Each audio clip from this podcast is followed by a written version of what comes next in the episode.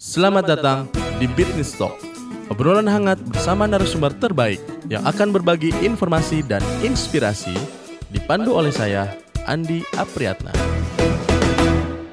Halo, Assalamualaikum warahmatullahi wabarakatuh.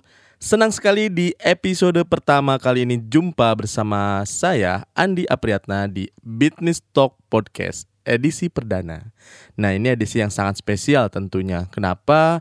Karena ini adalah sejarah baru bagi kita semua sebagai insan bisnis Bank BTN Indonesia. Business Talk adalah podcast yang akan mengupas banyak hal dan ini akan sangat berguna bagi kita. Banyak sekali informasi yang akan kita share dari berbagai bidang dan tidak hanya itu, kita juga akan sharing secara langsung nanti dengan para narasumber yang akan kita undang. Secara khusus kita hadirkan setiap bulan di Business Talk podcast dari BTN. Di episode pertama kali ini kita akan membahas tentang yang berkaitan dengan masa depan. tentunya penasaran kan? Tentang apa sih itu? Tentang masa depan tuh banyak tentunya, nggak hanya bicara tentang teknologi ataupun ilmu pengetahuan. Masih tetap berkaitan dengan uh, kegiatan kita sehari-hari sebagai insan bisnis ataupun karyawan BTN, yaitu kantor masa depan adalah titik-titik. Nah, itu judulnya. Untuk membahasnya lebih jauh, talk show kali ini sudah saya produksi jauh-jauh hari sebelumnya bersama salah seorang kreatif director. Dia adalah rekan saya.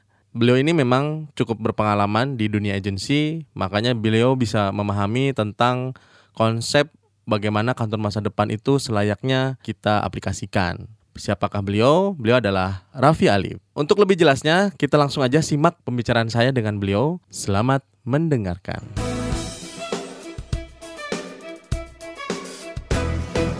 Oke, langsung aja ke topik.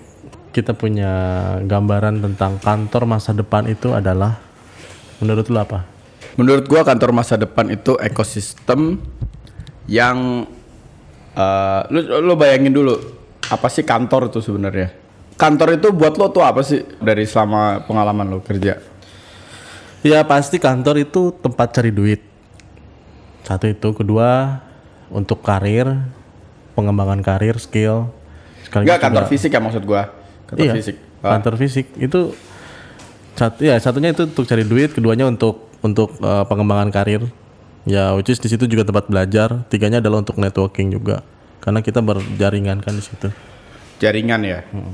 Wah ini menarik sih, ini menarik sih dari sifat kantornya udah udah ajib ya. Iya benar.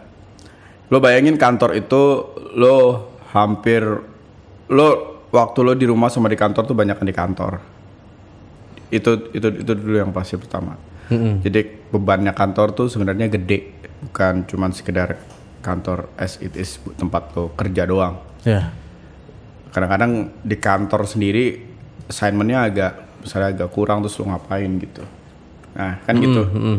Konsep awal kantor tahun 90-an banget sih kantor tuh kubikel. Oh ya kotak-kotak gitu kan? Mm -mm. Jadi setiap orang dapat kubikel yang kecil karena dulu tuh rely on people. Semuanya rely uh, rata-rata rely on people.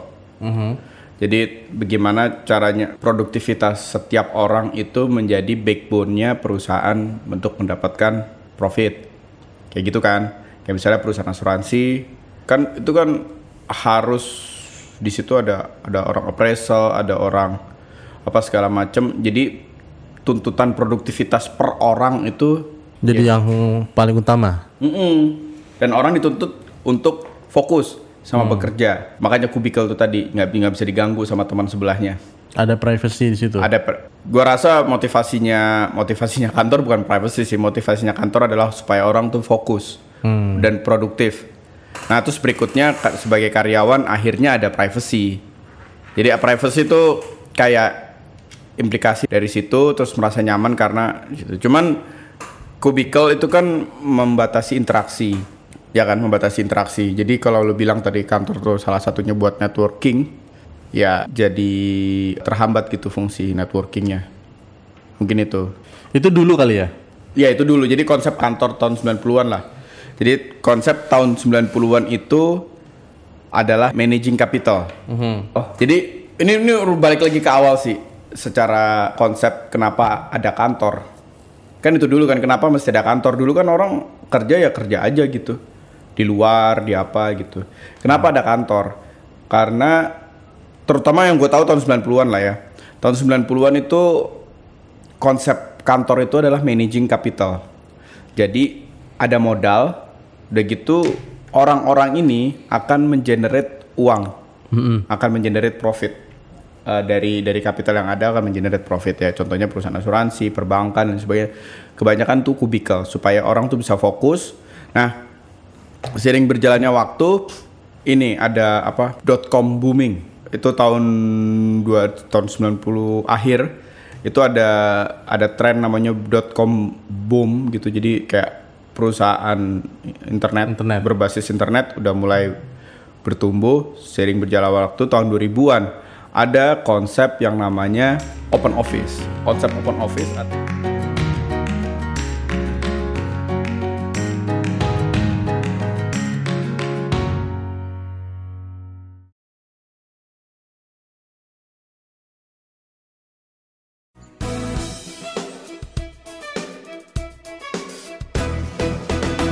sering berjalannya waktu ini ada apa .com booming.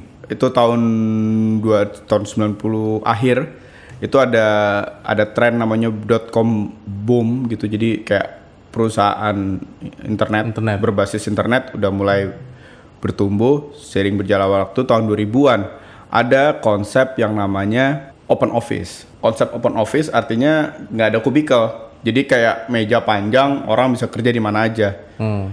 Itu tahun 2000-an lah. Tahun 2000 yang gua tahu yang gua baca di beberapa tempat ya itu membantu dalam segi networking membantu pengembangan karir bisa dinilai. Tapi fokusnya kurang.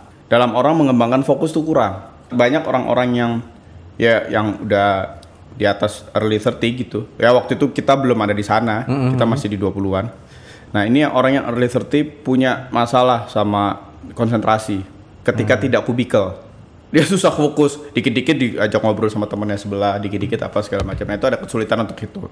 Makanya semi open space kali ya. Kubikelnya yang masih terbuka. iya terus kalau gue di agensi waktu itu akhirnya konsep open office itu dibikin orang punya private space. Tapi nggak kubikel. Private space jadi ada gituan dikit gitu. Iya, itu seminya itu. ya seminya ada private space. Nah, terus? Di tahun sekarang algoritma naik nih ya kan? Algoritma naik orang jadi berkurang. Tapi orang dituntut untuk berpikir lebih bukan level operasional tapi berpikir untuk terobosan. Makanya banyak konsep kantor tuh yang tim per tim per pot namanya. Jadi per pot tuh jadi satu meja tuh ya apa bukan satu meja satu lingkaran meja. Isinya ada beberapa orang ya lima orang atau nanti biasanya satu tim.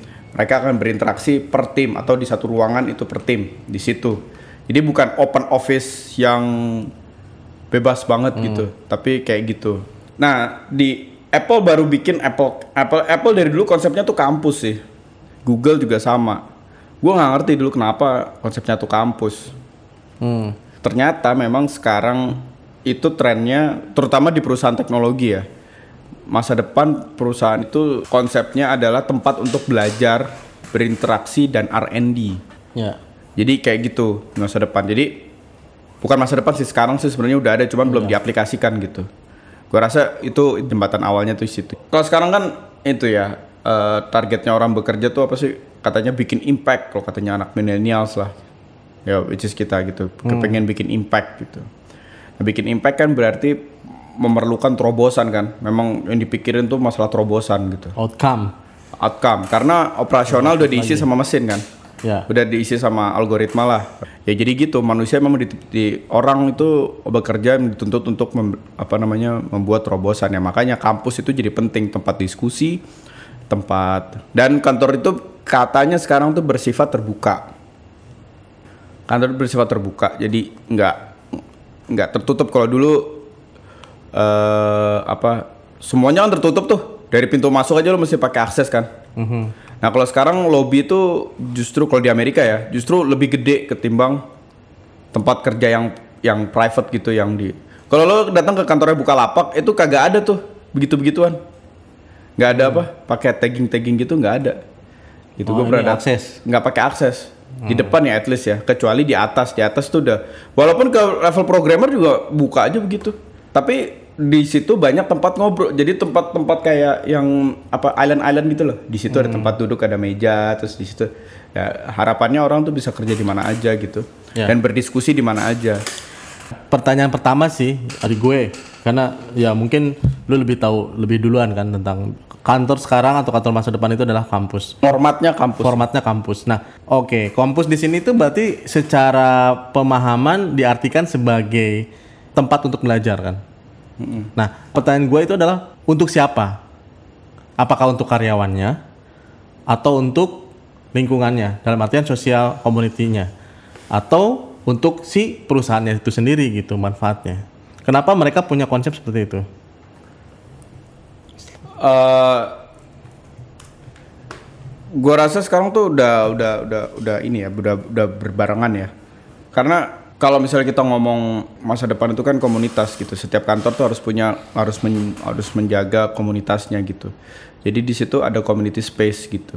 Kalau yang gue lihat sih ya dari beberapa sampel tadi ada beberapa kampus kayak Google Kampus itu dia bukan untuk kampus se literally-nya kampus untuk karyawan.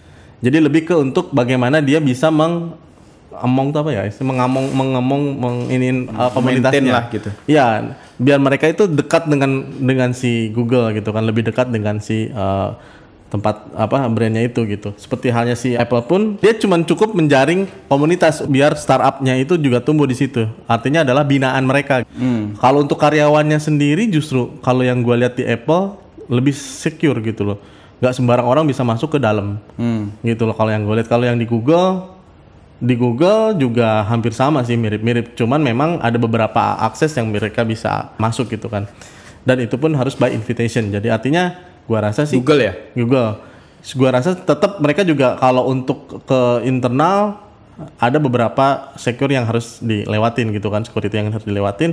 Tapi di sini pahamnya kampus itu adalah untuk mem- membangun ekosistem gitu. Kalau yang gua lihat gitu. Jadi kampus di sini fungsinya adalah untuk membangun ekosistem biar gimana mereka itu satu diterima keberadaannya, kedua secara programnya juga yang masuk salah satu loyalty program dari produknya gitu kan. Ketiganya itu adalah salah satu wujud bukti dia punya tanggung jawab terhadap sosial gitu. Ini kaitannya sama CSR sih. Kalau gue lihat gitu kan. Dan ini nggak hanya di luar negeri, di Indonesia juga ada banyak melakukan hal sama gitu kan. Contoh kasus yang pernah gue lihat itu adalah Tempo. Dia ada Tempo Institute. Um, Tapi institut tuh bukan universitas gitu ya. bukan, bukan universitas dalam arti dia ada fakultasnya, ada kelasnya enggak. Dia memang bikin komunitas dan mereka ngakses ke dalam kantor gitu kan di dalam. Dan gue pernah ikutan trainingnya itu kan kayak jurnalis eh, kelas gitu kan kayak gitu dan itu berbayar. Ada yang berbayar, ada yang free. Begitu pula kayak si Bukalapak, gua rasa mereka juga ada ada community program. Dalam arti yaitu mereka untuk memaintain komunitasnya mereka sebetulnya gitu kan, membangun ekosistem komunitasnya mereka.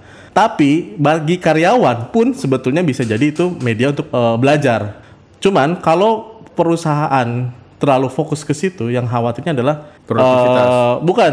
Kalau yang gue lihat masalah mereka tuh biar loyal. Tujuan awalnya sebetulnya ke sana kalau yang gue lihat gitu kan. Biar mereka nggak pergi, biar mereka nggak istilahnya kutu loncat. Nyaman lah gitu ya. Ah, ah, nyaman di situ. Kemudian mereka bisa belajar dan secara tidak langsung ada perasaan yang gue udah dikasih sesuatu banyak hal di sini masa gue langsung pergi. Ya mungkin boleh lah mereka pergi segala macam, tapi tidak bisa melunturkan budaya-budaya yang sudah ada di dididik di situ gitu. Artinya ketika mereka pun bekerja di tempat lain, harusnya mereka bisa tetap mempertahankan apa yang sudah mereka dapetin pelajaran di kantor sebelumnya. Itu kalau menurut gue ya. itu itu itu make sense sih itu make sense Eh, app eh, dulu Steve Jobs pernah marah-marah sama Google gitu soal karyawan gue banyak diambilin kalau misalnya nih ada i satu email dari Google ke employee gue lo kita itu berarti perang katanya katanya Steve Jobs. Itu pernah tuh ada ada kasus gitu. Jadi dia nge-message ke apa email ke Google. Kalau lo ada orang lo email ke karyawan gue itu berarti perang. Dia bilang. Bedol desa soalnya takutnya ya. takutnya gitu. Jadi uh, udah dikembangin udah capek-capek dikembangin di maksudnya rahasianya diambil sih gitu. Ya, ya itu. nah sekarang mungkin kaitannya adalah gimana cara menghidupkan kampus ini di perusahaannya. Harap Berarti buat karyawannya kan. Ya buat karyawannya dan buat komunitasnya dia juga. Em, bisa jadi di so- digital media di sosmed atau di mana atau kita cuma bikin sekedar stok kita menggrab apa tangan baru atau hanya cuman apa namanya membangun apa namanya ran, apa ikatan yang lebih hmm. kuat atau apa. Ada yang menarik ketika lu ngomong tadi uh, event di kampus apa di kantor gitu ya. Karena sebelumnya gue pernah bikin acara ghost to office kan office to office kan. Dan awalnya gue pikir ya office to office ya udahlah jualan ke kantor promosi segala macam gitu kan bawa brand tapi di sisi orang kantor gitu kan sebagai HR terutama gitu kan mereka melihat bahwa ketika kantor gua didatengin ada nilai sesuatu dari kantor gua that's why kenapa mereka datang ke, ke kita brandnya gitu itu kan. mahasiswa tuh uh, brand oh, brand. brand, brand. Misalkan gue office to office gitu. Ah, office to office. Misalkan gue kayak kemarin bikin activation ghost to kampus kan. Kalau ini kita ke office to office. Tujuannya adalah untuk makan siang, kemudian product knowledge segala macam. Cuman kalau kita dari sisi kantornya pasti bertanya dong kenapa gue yang dipilih gitu kan. Kenapa kantor gue yang dipilih? Karena satu mungkin target marketnya mereka, karyawannya kebanyakan. Kedua, secara kulturnya pun sesuai dengan brandnya. Artinya, gue lihat sih sebetulnya ya nggak tahu ini keluar dari konteks atau enggak cuman gue ngeliat kantor ini pun dengan adanya event seperti itu bisa dijadiin gambaran bahwa ini adalah media untuk karakteristiknya dia itu terbangun gitu. Karakter kantor gue tuh udah ternyata udah tercapture seperti itu di luar gitu. Di perusahaan lain di brand yang lain gitu kan. Hmm. nggak tahu ini keluar dari cuman itu menarik juga sih sebetulnya. Karena ada salah satu program bahkan itu jadi bahan servis salah satu agensi dan dia fokusnya cuma di situ. Punya jualan produk office to office gitu. artinya mungkin yang dilihat itu yang dijual itu adalah value si kantor-kantornya itu gitu kalau buat perusahaan tuh sebenarnya bisa jadi semacam co-branding begitu kan Nah ya? itu maksud gua. Cuman caranya seperti apa? Nah itu mungkin. Tapi kelihatannya nggak bisa yang satu lini kali ya. Kayak misalnya nih, kayak misalnya perusahaan mobil main ke bank. Nah itu masih mungkin. Maksud gua ya yang dicari adalah relationship yang mutual gitu. Ya intinya. Ya. Itu kan acara kan cuman buat ini aja lah seremoni aja. Tapi kan karena ketemu head to headnya ketemu, terus ya mungkin ada apalah gitu. Bicara mengenai kantor masa depan ya selayaknya kampus gitu kan. Gak hanya bicara tentang teknologi yang dipakai, seberapa cepat internetnya, seberapa canggih segala macam. Dan online ya, gitu yang, kan. Dan dan gua rasa kampus masa depan itu ya online. Selain kampus tadi, berarti kampus itu sebagai sarana untuk berpikir ya, gitu ya. Tapi ada penambahan fungsi. Ada yang tadinya cuma untuk uh, peningkatan ataupun mengolah kapital yang ada di kampus masa depan mungkin penambahan fungsinya itu edukasi untuk sosial ataupun ekosistemnya mereka gitu. Oh ya oke okay. itu, itu itu bagus sih itu gua rasa solusi ya, bagus sih. Ke sana gitu jadi bukan pergeseran sih penambahan sih kalau pergeseran dan, kesannya hilang. Dan nah untuk untuk mengaktifkan itu harus ini ya harus aktif di sosial media ya kayak satu misal, itu kedua secara infrastruktur juga jelas fasilitas mereka harus lengkapin uh. bagi biar gimana mereka mau datang Kemudian development community-nya juga harus mulai dibangun. Mm-hmm. Dan ketika dibangun kan mereka pasti ada kopdar. Daripada misalkan sewa di tempat luar, ya mendingan di tempat gue. Toh ngeliatin juga ya, ngeliatin fasilitas-fasilitas kantor yang ada, terus ngeliatin hang- hangatnya ah, kantor ah, situ misalnya. Value-value-nya disampainya di situ gitu. Oh iya. Tapi dan, dan harus ada acara reguler ya. Salah satu mungkin Mbak pertanyaannya adalah gimana sih biar kantor gue bisa jadi sebuah kampus? Mungkin pertanyaan gitu kali ya.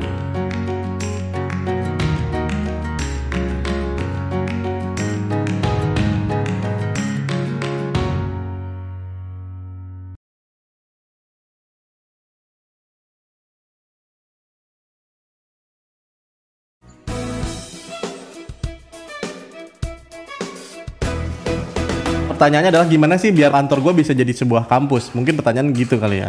Cara-cara iya, iya, yang ter- cara, gimana cara, cara menghidupkan gitu? Ah, satu ya kita harus aktif di sosial media bahwa kita itu apa welcome lah gitu kan. Kayak apa tuh namanya? Open banget binale ya binale kayak gitu kan itu sebuah ya salah satu cara untuk mereka undang gitu kan. Kemudian bikin acara tertentu. Seperti Kompas juga sekarang sering bikin acara.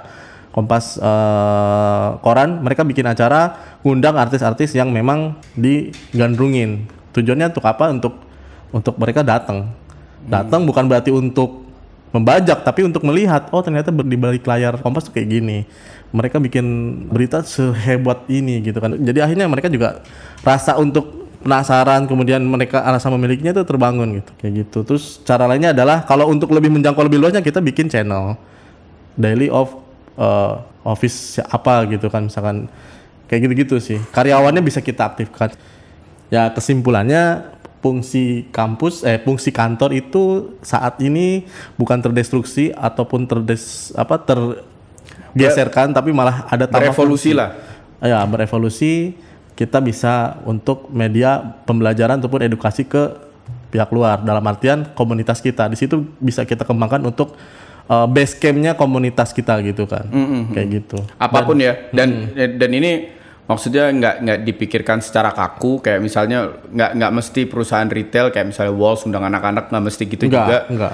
kayak misalnya perusahaan yang sekaku eh, yang gua tahu misalnya Wika gitu bikin acara di lobbynya tentang engineering talk. Nah justru itu yang lebih menarik, menarik, ya. gitu karena orang kan jarang bisa mengakses dari mana gue dapat informasi kayak gitu. ngundang-undang anak kampus misalnya buat sebagai apa sebagai eh, calon-calon talent apa meng-hire talent baru misalnya ya kan? Ya. itu juga. Jadi eh, engineering terus udah gitu kalau misalnya disorot pakai apa YouTube apa segala untuk itu dimas- lebih powerful Ah, ah, artinya leb- mendistribusikan semangat dari perusahaan itu ke luar gitu. Betul. Jadi sehingga kan sekarang ada masalah sama ini nih rekrutmen. Ah, apa namanya? Soalnya semua anak muda kepengennya jadi selebgram sama youtuber, jadi kantor-kantor nggak laku gitu. Nah, tapi jadi akhirnya akhirnya ini, akhirnya kantor sendiri harus jualan dalam artian jualan expertise kayak misalnya si Wika kan juga gitu kan dia punya expertise expertise dia bisa ngomong ter- Pembicara gitu ya. berbicara tapi di forumnya mereka sendiri ngundang anak-anak kampus gitu Demikian obrolan kita di episode kali ini. Sampai jumpa di topik selanjutnya. Masih di Business Talk persembahan dari Bank BTN.